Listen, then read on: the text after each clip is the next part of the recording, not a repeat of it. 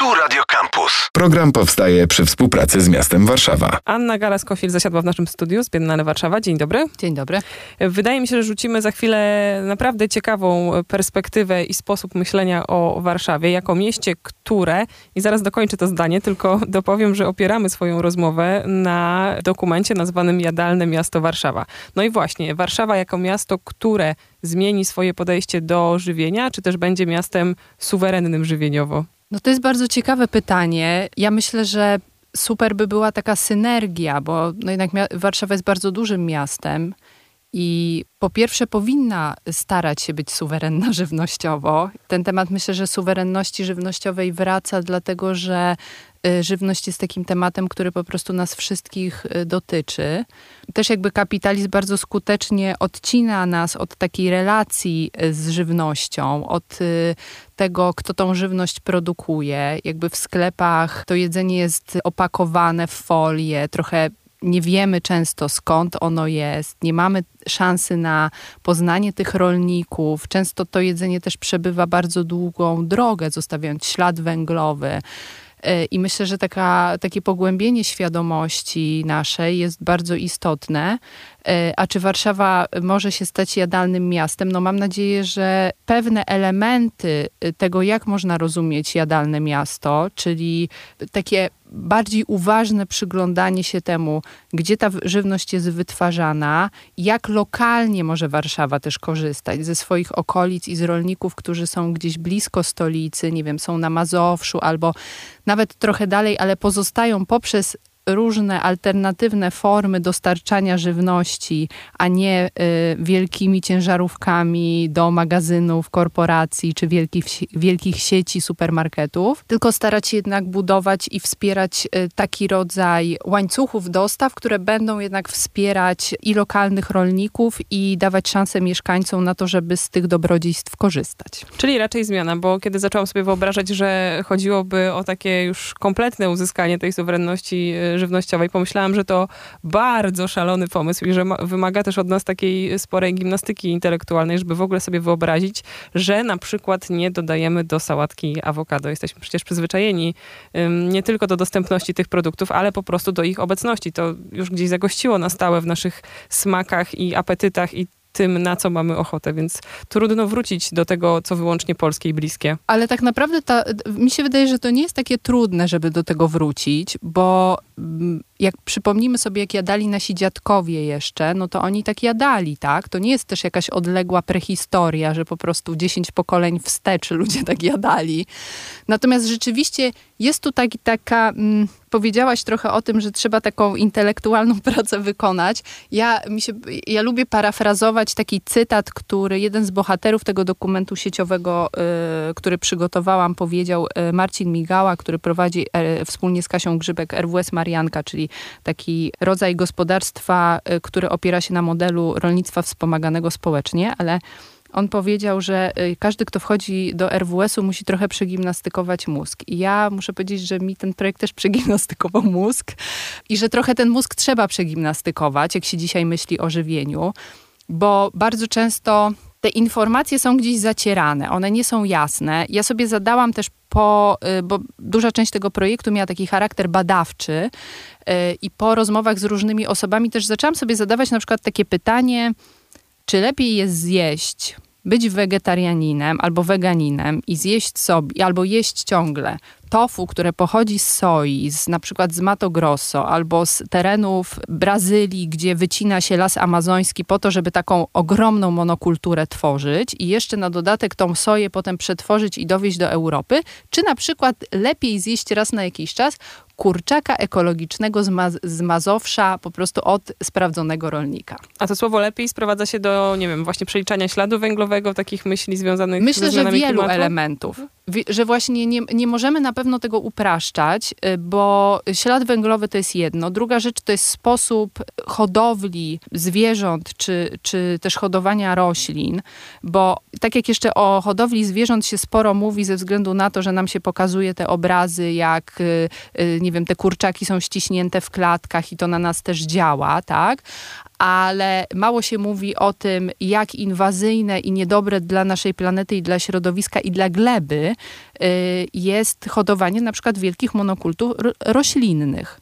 Czyli jak mamy po prostu ileś hektarów kapusty i ta kapusta na tej glebie rośnie po prostu nic tam więcej nie rośnie, tylko ta kapusta i jest ciągle pryskana, no to też są ogromne szkody. To jest po pierwsze to jakość tego, tej, tej kapusty, tak, czy tej, tej rośliny, którą będziemy za chwilę jeść.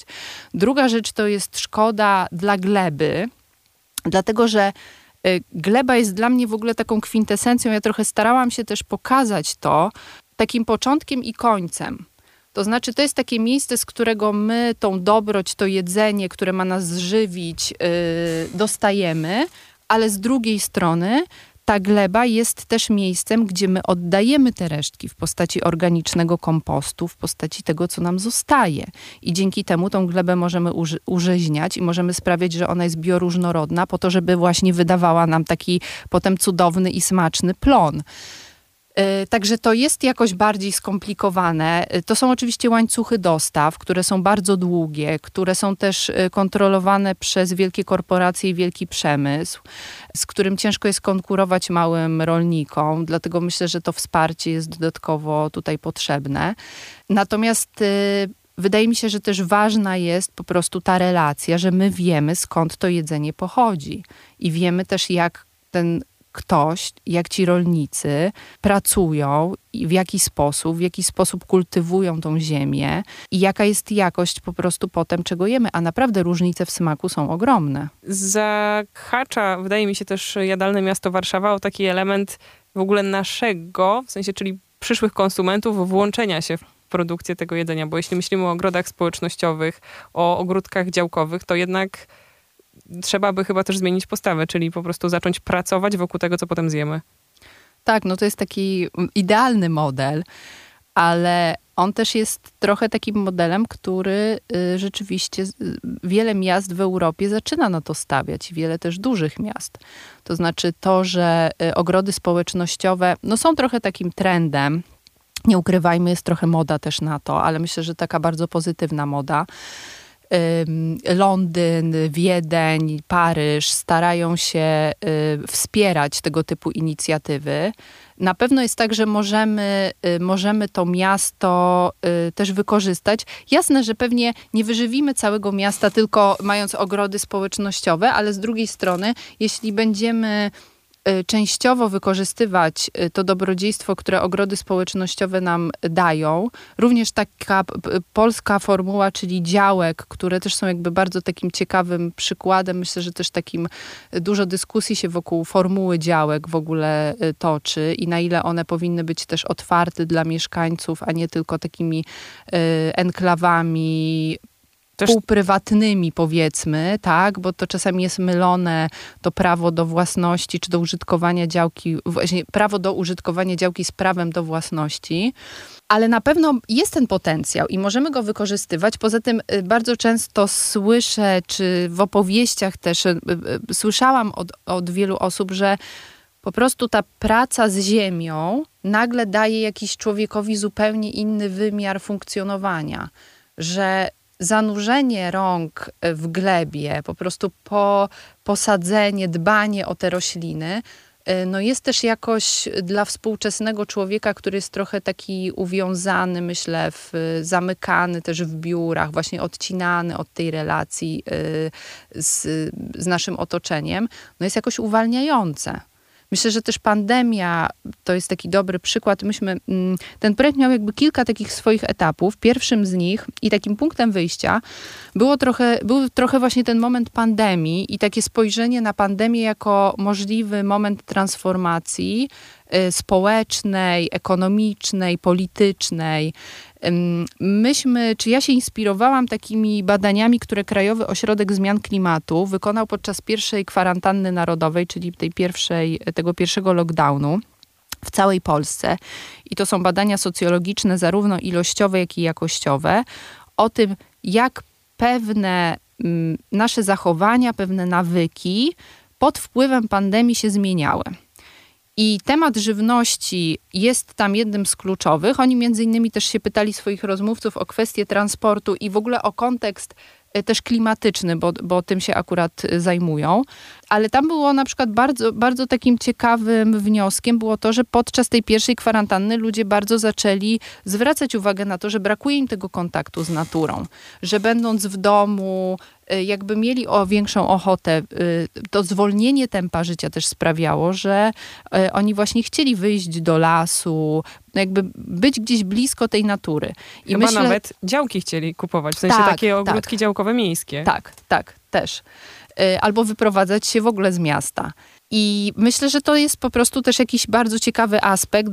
To był trochę taki właśnie punkt wyjścia do, do tej naszej rozmowy. My to najpierw pogłębialiśmy w takim cyklu dyskursywnym, e, potem zrobiliśmy forum permakultury, bo permakultura jest rzeczywiście tu z jednym z takich narzędzi, które też w innych miastach e, jest wykorzystywane, między innymi Londyn, Barcelona też się bardzo inspiruje tymi metodami permakulturowymi.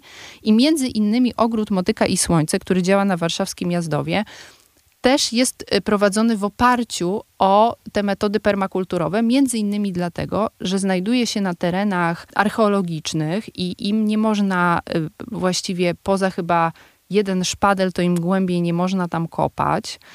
I permakultura jest właśnie taką metodą, która daje możliwość prowadzenia ogrodu i naprawdę po prostu jak tam się pójdzie, to bujność tej roślinności i plony, które oni mają, robią ogromne wrażenie. Oczywiście to jest w jakiejś małej skali, ale pokazuje też ta metoda, że można nie bazując na glebie mineralnej, jakby świetnie sobie radzić. Bardzo się cieszę, że z tych moich wizyjnych pytań przeszłaś do tego, co dzieje się już, bo właśnie o to chciałam zapytać, kto jeszcze mówi w jadalnym mieście w Warszawa. Jest y, Motyka i Słońce, jest gospodarstwo Marianka, czyli już takie znamiona tej zmiany sposobu myślenia o żywieniu w mieście się pojawiają. Kto jeszcze? Jest kooperatywa Dobrze, są ogródki działkowe i jest mała restauracja y, funkcjonująca na Tarchominie, której właścicielka właśnie zbudowała sobie taką sieć lokalnych dostawców, y, z których korzysta. Y, głównie z Mazowsza, bazuje na lokalnych i sezonowych produktach i bardzo to podkreśla. Mi zależało też, żeby pokazać czy prześledzić taki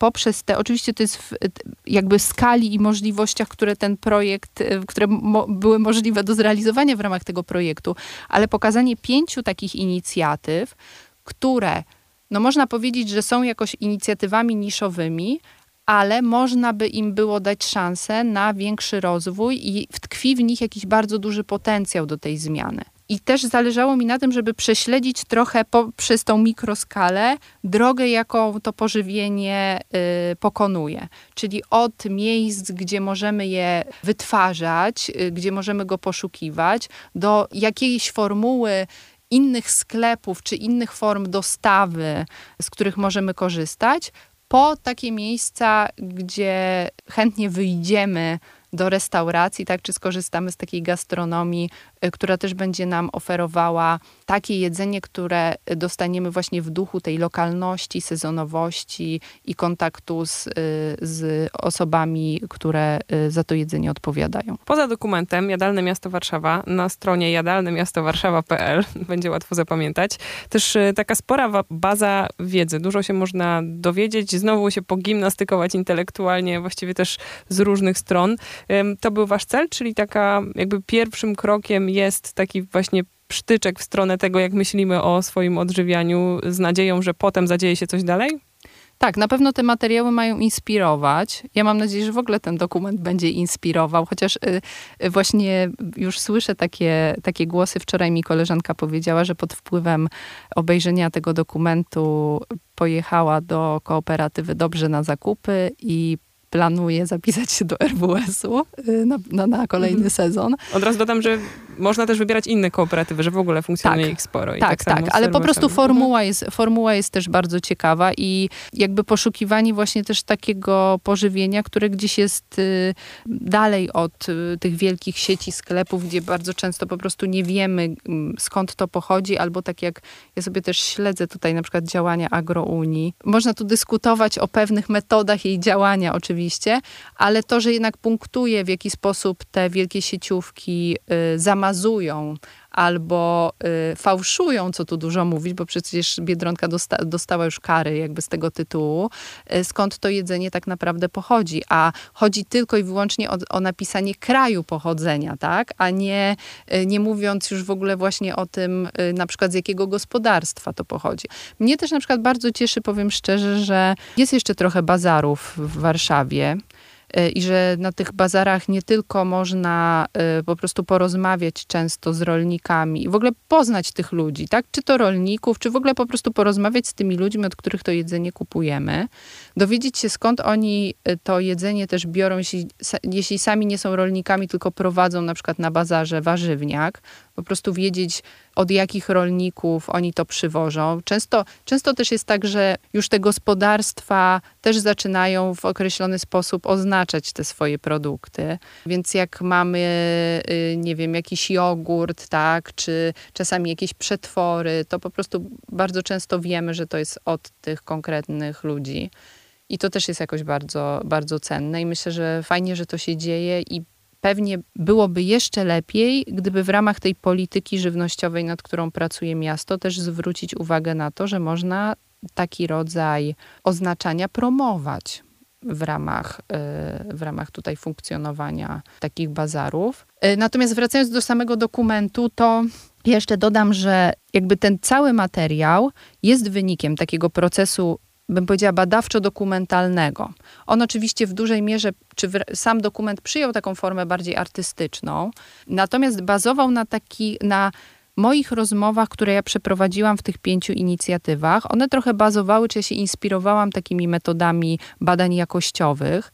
E, tego materiału było naprawdę bardzo dużo, więc e, została z tego wybrana taka powiedzmy e, główna narracja, która trwa pół godziny, ale rzeczywiście zależało mi na tym, żeby w ramach tego narzędzia i możliwości, które daje taka formuła jak dokument sieciowy, gdzieś umieścić jeszcze takie dodatkowe informacje, Duża część z nich to są, bazu, czy bazują na wcześniejszych etapach tego projektu, czyli znajdziemy tam na przykład materiały o permakulturze, materiały z forum edukatorów permakultury, które Biennale Warszawa z Fundacją AgroPermalab zorganizowały w maju, ale też właśnie jakby szereg informacji o naszych bohaterach, dodatkowych, które nie weszły w, do tego dokumentu. Na przykład y, jest bardzo dużo zdjęć y, dodatkowych, czy takich materiałów wizualnych, ale jest też bardzo dużo linków po prostu do różnego rodzaju inicjatyw, czy permakulturowych, które y, funkcjonują w Polsce, czy za granicą,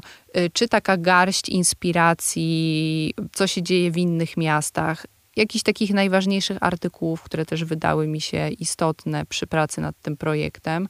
Jest troszkę o suwerenności żywnościowej, ale bardziej w takim kontekście właśnie organizacji czy sieci, do których można się zgłosić, gdyby ktoś miał ochotę zaangażować się po prostu w taką działalność aktywistyczną związaną właśnie z e, suwerennością żywnościową, czy po prostu kwestiami żywienia, agroekologii. Dobrze, że to powiedziałaś. Nie mamy czasu na rozwijanie kolejnego wątku, ale mi się otworzyła w głowie jeszcze taka furtka, y, którą od razu zamykam z powodów czasowych, ale właśnie takich społecznościowych aspektów tego jedzenia. Jak bardzo dużo mówisz o jedzeniu przez pryzmat ludzi, którzy stoją i po stronie konsumentów, i przede wszystkim po stronie producentów czy dostawców.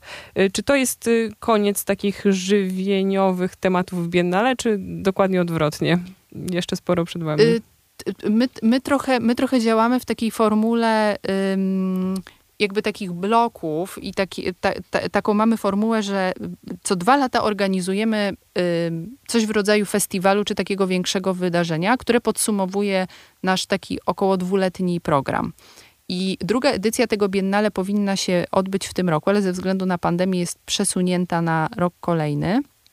Yy, i będziemy od września y, też y, o tym informować i, i, już jakieś nowe tematy wprowadzać. Natomiast na pewno ten projekt był z jednej strony trochę domknięciem takich tematów, które zaczęliśmy jeszcze w 2019 roku, organizując konwencję rolniczek. To się nazywało dokładnie Convention of Women Farmers. I y, tam jakby y, y, te aspekty żywienia, ale też właśnie jakby takie związane z rolnictwem, widzianym poprzez kobiety i poprzez taki aspekt feministyczny, y, który dla rolnictwa nie jest oczywisty, ale w wielu krajach, na przykład w Ameryce Południowej, a gościliśmy stamtąd y, y, rolniczki z Kolumbii na przykład, kobiety spełniają na przykład bardzo ważną rolę w ochronie nasion i w ogóle w nasiennictwie. E, I w ogóle w rolnictwie kobiety no naprawdę są też bardzo ważnymi postaciami, którym warto się przyjrzeć. I trochę jakby z pokłosiem, czy jakby e, mm, e, po konwencji rolniczych rzeczywiście ta współpraca z Jasią Bojczewską, która jest, tworzy Fundację Agropermalab, jakoś była kontynuowana i ten projekt też jakby jest trochę owocem tej współpracy. Natomiast y, nie ukrywam, że y, gdzieś mnie, ba gdzieś bardzo moje kierunki tutaj też po tym projekcie idą w stronę wsi. I być może taki projekt, y, który bardziej będzie już się przyglądał agroekologii, będziemy w przyszłości realizować. Póki co, jadalne miasto Warszawa.pl. Tam zapraszamy. Anna Garas-Kosil była naszym gościem. Dziękuję. Dziękuję i zapraszam serdecznie. Program powstaje przy współpracy z miastem Warszawa. Same sztosy. Radio Campus.